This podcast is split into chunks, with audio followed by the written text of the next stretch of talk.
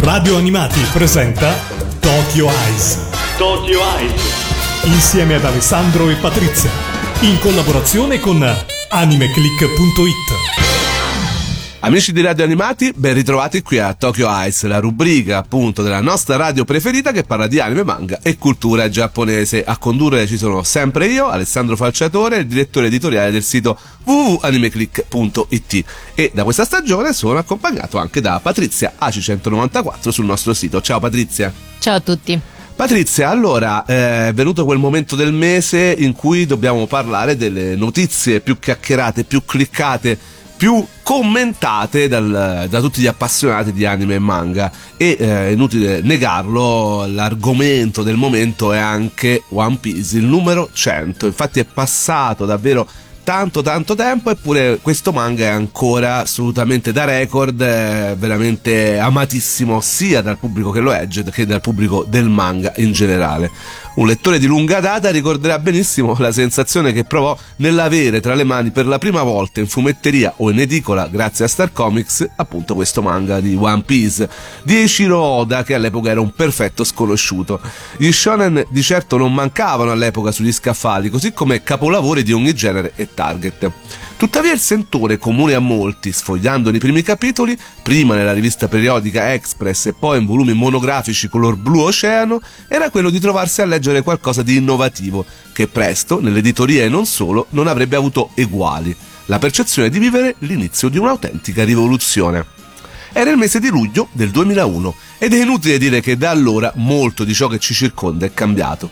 Tanti lettori di oggi non erano ancora nati, i manga si pagavano in lire, con il resto in caramelle se vi ricordate. L'attenzione dei media in quella calda estate era rivolta prima ai fatti del G8 di Genova e poco più tardi al drammatico attentato al World Trade Center di New York. Solo poco più del 25% degli italiani aveva accesso ad internet. Non esistevano i social network come Twitter o Facebook e proprio in quei giorni chiudeva il programma di file sharing Napster, il quale di certo sconvolse il modo di fruire la musica. Come detto sopra, il mondo andava incontro a un radicale cambiamento in ogni campo e settore. Allo stesso modo è successo in questi soli 20 anni per l'universo legato alla nostra passione, quella dei manga che presto esploderà in qualcosa di mai visto prima.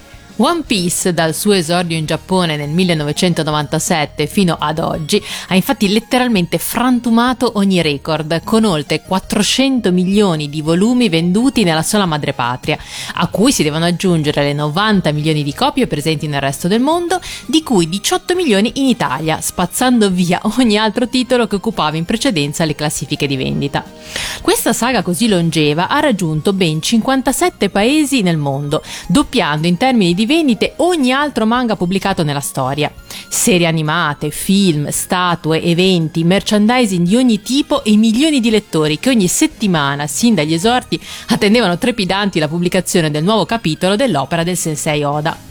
Grazie ad internet e all'aumentare dei forum e dei portali a tema, così come successivamente dei social network, ormai non si possono contare le persone che nel mondo comunicano tra di loro proprio grazie a One Piece, condividendo sensazioni, teorie, speranze, idee, gioie, ma anche drammi che l'opera di Eiichiro Oda trasmette capitolo dopo capitolo, rendendo l'opera anche un grandissimo veicolo di comunicazione tra lettori e generazioni. Non ci stupisce, anzi direi proprio che è indiscutibile la scelta dell'editore Star Comics in Italia, così come è avvenuto da Shueisha in Giappone, di celebrare lo storico traguardo ormai raggiunto dei 100 volumi pubblicati di One Piece.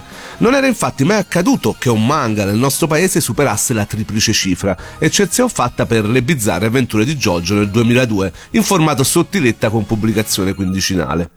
L'editore perugino ha quindi deciso di festeggiare con i propri fedeli lettori, omaggiando l'opera e i suoi grandi successi ottenuti, e per farlo, prima dell'uscita del centesimo volume, ha editato una Celebration Edition dei volumi 98, uscita il 25 agosto, a cui ha fatto seguito a novembre un'analoga edizione del volume 99, con il capitolo numero 1000 della lunga saga. Due volumi celebrativi grazie ad una splendida cover in PVC, accostati l'uno all'altro che formavano un'unica grande immagine. E anche in questa occasione è stato infranto un record, portando One Piece, proprio con la pubblicazione del numero 98, ad essere anche il primo manga ad aver raggiunto la prima posizione nella classifica generale dei libri più venduti nella settimana di uscita in Italia. Per celebrare quindi l'attesissima tripla cifra, l'editore della Stella non poteva non offrire qualcosa di unico ed è infatti previsto per il 20 aprile un cofanetto speciale progettato dal designer Fabrizio Verrocchi. Il box, in tiratura limitata, sarà arricchito esternamente da una stampa in lamina dorata e da un doblone in rilievo sul coperchio. All'interno del box, oltre al volume 100, nella speciale Celebration Edition, dotata di sovraccoperta anche in questo caso in PVC trasparente, ci sarà spazio per inserire anche le edizioni celebrative del volume 98 e 99, non inclusi nel box, eh, ricordiamolo. Il volume sarà poi accompagnato da una particolarissima pergamena, un esclusivo e lunghissimo poster a colori da srotolare che raffigura tutti, ma proprio tutti, i personaggi più importanti della storia, sigillato da un originale bracciale in tessuto personalizzato One Piece e Star Comics. Infine, all'interno del box sarà presente un messaggio del maestro Ichiro Oda per ringraziare e omaggiare i suoi milioni di lettori. Che dire quindi, Patrizia, un'edizione da non perdere per un manga che veramente ha fatto la storia. Di anni trascorsi d'altronde sono 20, di capitoli 1000 e di volumi a aprile saranno 100 anche in Italia. E questi numeri non possono che far toccare con mano ai molti che oggi hanno eh, qualche capello bianco in testa e anche a chi non ce l'ha purtroppo, eh, quanto tempo sia passato dalla prima volta che hanno sfogliato le pagine della celebre opera di Oda. Ci si rende conto di quante cose siano cambiate, appunto, di quanti fumetti abbiamo comprato e letto, di quante volte One Piece ha fatto parte della lista della spesa in fumetteria e delle nostre giornate di lettura. Un'opera che ha accompagnato davvero molti per una parte significativa della vita da lettori e che viene riassunta in maniera totale dal celebre motto We Are e che adesso noi celebriamo eh, facendo ascoltare per la prima volta, penso qui a Radio Animati, la nuova opening della serie anime che ha esordito eh, il 9 gennaio 2022, quindi veramente freschissima. Loro sono i Don't Like Mondays e il pezzo si chiama Paint Sarebbe la sigla numero 24 di One Piece Anime. いざ手を伸ばして風を切り裂いて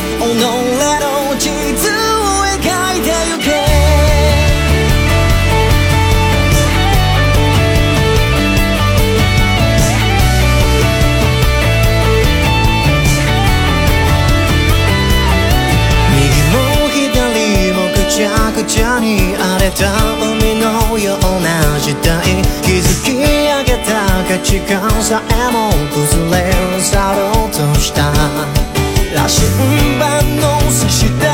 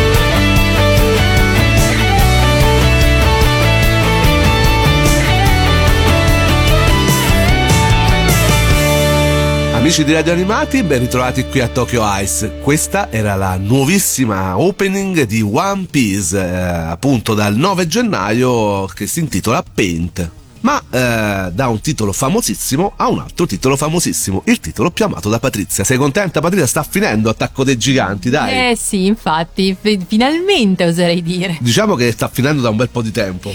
Sì, mi, me lo dite sempre che finisce e poi in realtà non si capisce bene perché continua. Dai, ora siamo arrivati al momento del boato della Terra, no? Sì, finalmente questo boato della Terra di cui ho tanto sentito parlare, finalmente ho potuto vedere in che cosa consisteva. Diciamo che la povera Patrizia uh, subisce più che vede l'attacco dei giganti. Però lo diciamo, ormai tutto il mondo ha gli occhi puntati su questo popolare anime. Arrivato finalmente alla sua ultima stagione, la seconda parte che eh, possiamo assolutamente seguire in simulcast su Crunchyroll, sottotitolato in italiano. Manca poco, dicevamo, alla tanto attesa conclusione della serie e lo studio che lo sta praticamente realizzando, lo famoso studio Mappa, sta facendo i suoi ultimi sforzi prima di portare a termine questo lungo adattamento iniziate pensate nel 2013 da WIT Studio. Ultimi sforzi che, stando ad una fugace testimonianza, sembrano essere davvero molto duri. È infatti eh, assurta l'onore delle cronache lo sfogo del regista dell'episodio 78, Teruyuki Omine, che eh, appunto si è lamentato su Twitter dell'enorme mole di fatica dovuta alle eccessive ore sul posto di lavoro. In un suo tweet pubblicato lo scorso 7 febbraio e poi cancellato, ha scritto Dopo tre giorni ho potuto fare ritorno a casa. E insomma fa capire molto del lavoro che c'è dietro, della fatica di questi poveri animatori. Eh, ne parleremo pure dopo, ne parliamo sempre. Eh, molte volte si tende troppo a sminuire l'importanza di un anime e di chi ci lavora e questo fa capire bene invece quanta, quanta fatica, eh, quanto lavoro ci sia dietro da parte di tantissime persone. Ma tornando sempre ai giganti, siamo venuti a conoscenza anche di una collaborazione eh, tra l'Italia e il Giappone a riguardo, cioè tra la nostra Tecnografica, brand che realizza carte da parati e pannelli decorativi di Reggio Emilia, e la nota casa editrice giapponese di Kodansha, eh, appunto quella che realizza e ha realizzato l'attacco dei giganti. Si tratta di una collezione di carte da parati assolutamente eh, quasi quasi da portare anche a casa nostra, no Patrizia? Beh, in effetti sì, le immagini devo dire che vabbè io non sono un amante dell'attacco dei giganti ma quel che è giusto è giusto. Eh, quasi quasi una stanza sarebbe quasi da addobbare con questa carta da parati che eh, si ispira, anzi prende totalmente dalle tavole del manga. Ce sono davvero tante, ma eh, ci leggi un attimino quello che dice il sito della tecnografica a riguardo? Shigengi no Kyoijin, noto appunto in inglese come Attack on Titan e in italiano come l'attacco dei giganti, non è appunto solo il manga scritto e disegnato da Hajime Isayama, ma è anche una serie anime. L'attacco dei giganti è oggi un vero e proprio fenomeno culturale che tiene col fiato sospeso un'intera generazione di otaku. Pubblicato da Kodansha in Giappone a partire dal 2009 e da Panini Comics in Italia, il manga si compone di 34 volumi, a cui poi sono seguiti una serie anime, 4 lungometraggi, lungometraggi, due manga spin-off, un film live action e diversi videogiochi. E ora, grazie all'importante collaborazione fra Tecnografica e la casa editrice appunto Kodansha, l'attacco dei giganti, se possiamo mettercelo sulle pareti di casa, infatti si è trasformato in un'esclusiva collezione di carta da parati. Le avventure di Eren, Mikasa, Armin e Levin contro i giganti che minacciano gli esseri umani protetti all'interno di tre imponenti mura concentriche diventano lo sfondo perfetto per le case degli appassionati, ma anche perché no per spazi pubblici e commerciali a tema. Le strisce del manga firmato da Isayama passano così dalle iconiche mura di protezione, Wall Maria, Wall Rose e Wall Sina alle pareti di casa. Il lavoro dei designer tecnografica infatti non modifica i disegni originali, bensì li esalta in una nuova versione decorativa, adattandoli al mondo dell'interior design. Quindi bisogna solo andare sul sito e scoprire tutti i soggetti della collezione dell'attacco dei giganti creata insieme a Kodansha e ricordare il motto mai smettere di combattere. Quasi quasi da metterci la parte del colossale dietro il televisore e il boato in cucina sarebbe forte, no? sì, sì, sarebbe davvero no, le immagini sono davvero davvero belle.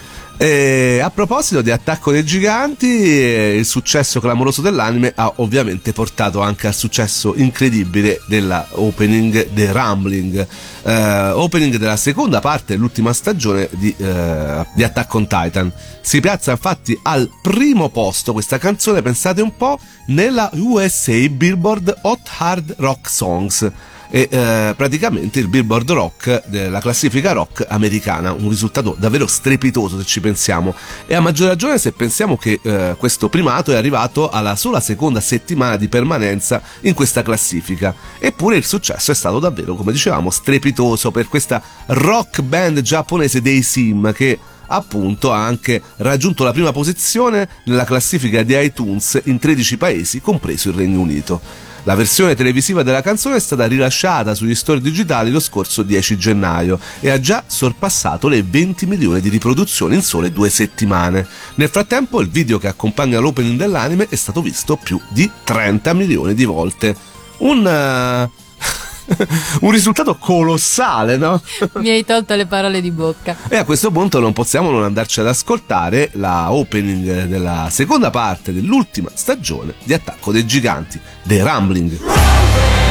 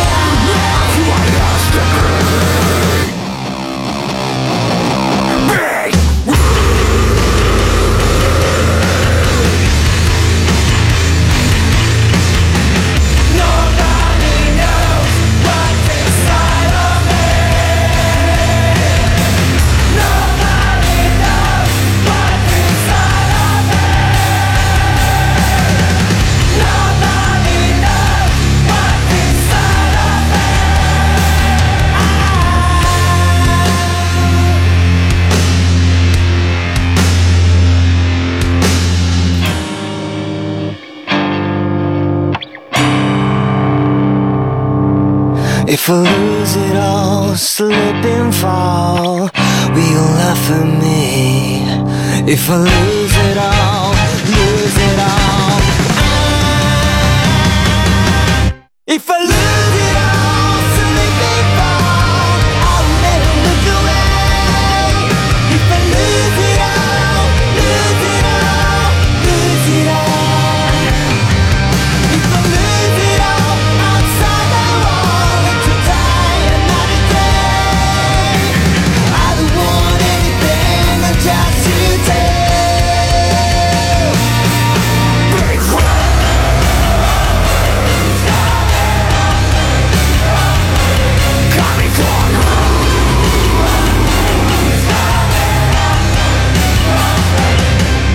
Rieccoci qua, ci siamo appena finiti di ascoltare The Rumbling, che vuol dire boato. Beh, mi sembra perfetto come titolo. diciamo che io sono un po' fissato con Attacco dei Giganti, ho sempre questo boato sulla punta della lingua, ormai Patrizia ci è abituata, no? Sì, sì. Allora, invece, eh, abbandoniamo per un attimo il mondo degli anime e manga, andiamo a vedere le nostre curiosità dal Giappone. Sappiamo che certe cose sono davvero molto differenti e ci lasciano sempre a bocca aperta per quanto riguarda appunto eh, quello che succede in Giappone, soprattutto se lo paragoniamo con quello che succede in Italia. Se poi andiamo nel mondo della scuola, rimaniamo ancora più bocca aperta. Ma raccontaci un po' che è successo in una scuola giapponese, appunto. Eh già, perché bisogna che voi sappiate che gli esami di ammissione alle varie scuole giapponesi sono molto duri, ancora di più se parliamo del passaggio dal liceo all'università. Anche perché essere ammessi in un ateneo prestigioso può voler dire avere un lavoro garantito una volta finiti gli studi. C'è quindi una concorrenza spietata e la pressione sociale e in famiglia può arrivare anche a essere insopportabile. Eppure difficilmente si hanno notizie di imbrogli e quando ciò accade finiscono in prima pagina, come il caso di questa studentessa di 19 anni della prefettura di Osaka che si è presentata alla polizia affermando di essere coinvolta in un imbroglio e di aver divulgato una domanda presente in un esame di ammissione all'università. La confessione è arrivata dopo che una foto di una domanda sulla storia mondiale presente appunto nel test è apparsa tramite una app di videochiamata.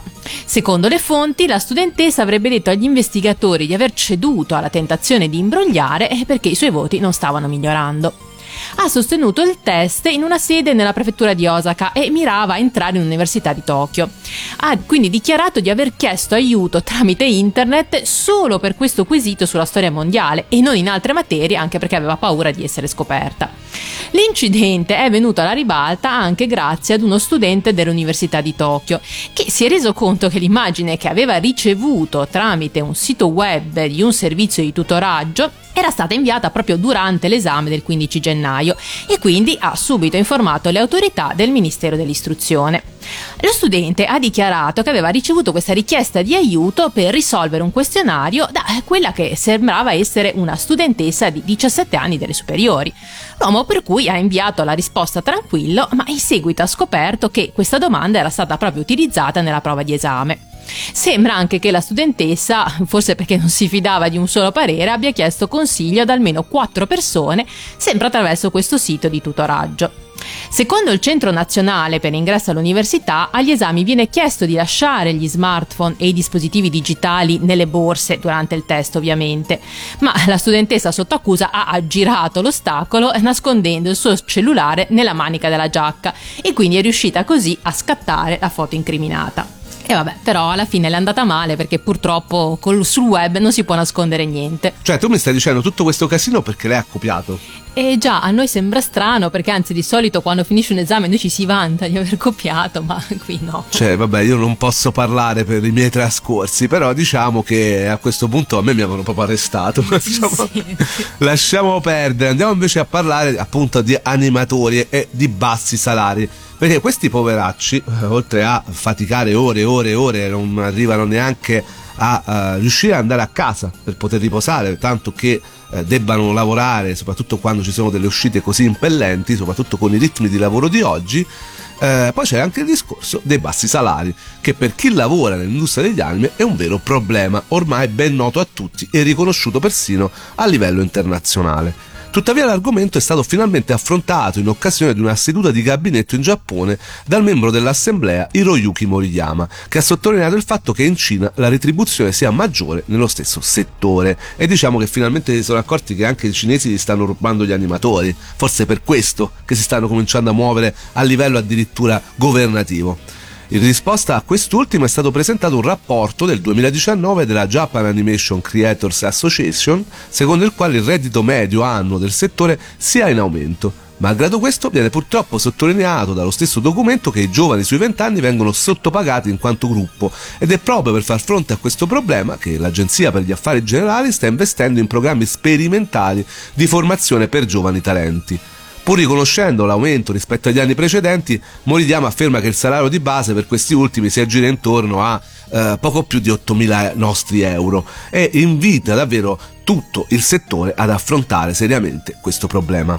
È intervenuto anche il regista di Full Metal Alchemist Brotherhood, eh, Yashuhiro Ide, che ha commentato dicendo le riforme sono appena iniziate e c'è ancora molto lavoro da fare perché alcuni veramente guadagnano da fame, bisogna dire la verità.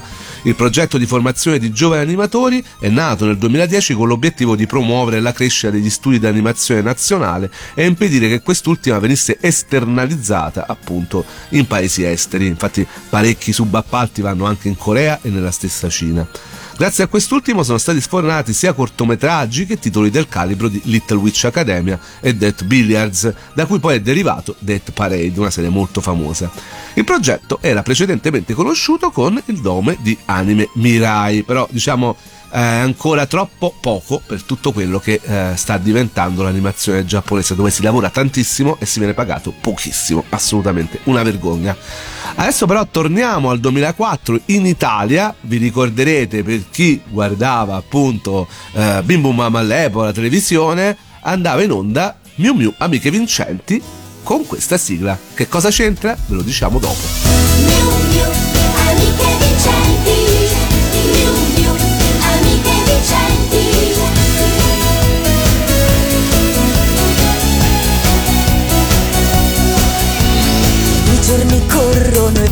Passano e le storie non cambiano. È una spola tra casa e scuola, ma fermarsi non si può. Sogni qualcosa, una novità, per non essere sempre là. E il destino all'improvviso cambia il tuo DNA. Dimmi un po' chi sei, non sei più la stessa e tu lo ma chi sei? Non sei più la stessa e adesso puoi trasformarti quando vuoi.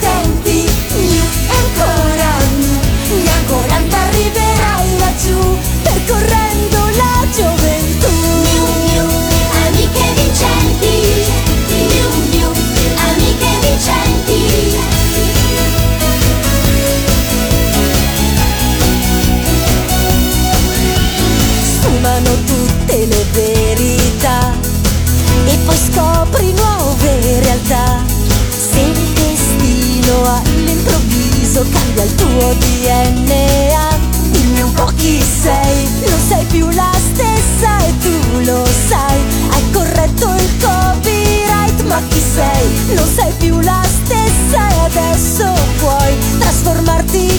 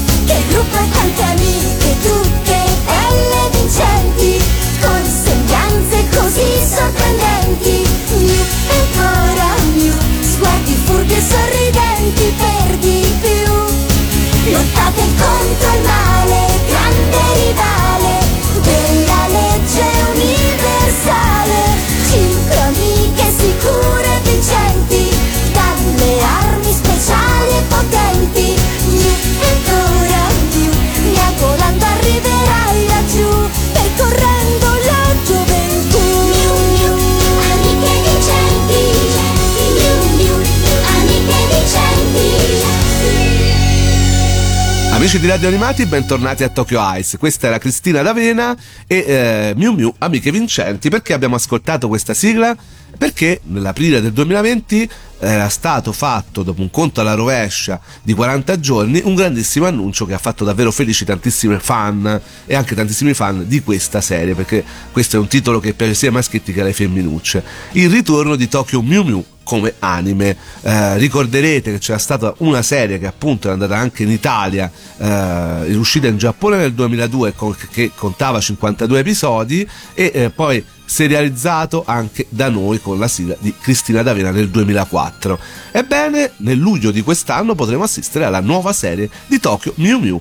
Eh, è stato diffuso da pochi giorni il full trailer eh, di quello che dovrebbe essere a tutti gli effetti un remake in occasione del ventennale dell'anime da un titolo molto famoso agli inizi degli anni 2000 a un titolo che invece eh, ancora è famosissimo, fa ancora tanto parlare di sé perché è anche finita adesso l'ultima stagione. Ci è piaciuta tantissimo, ogni domenica stavamo su Crunchyroll aspettando la puntata di Demon Slayer e del suo ultimo arco, l'arco del distretto dei piaceri, no? Ti è piaciuto tanto, no? Tantissimo, sì, sì. di piacere di nome e di fatto.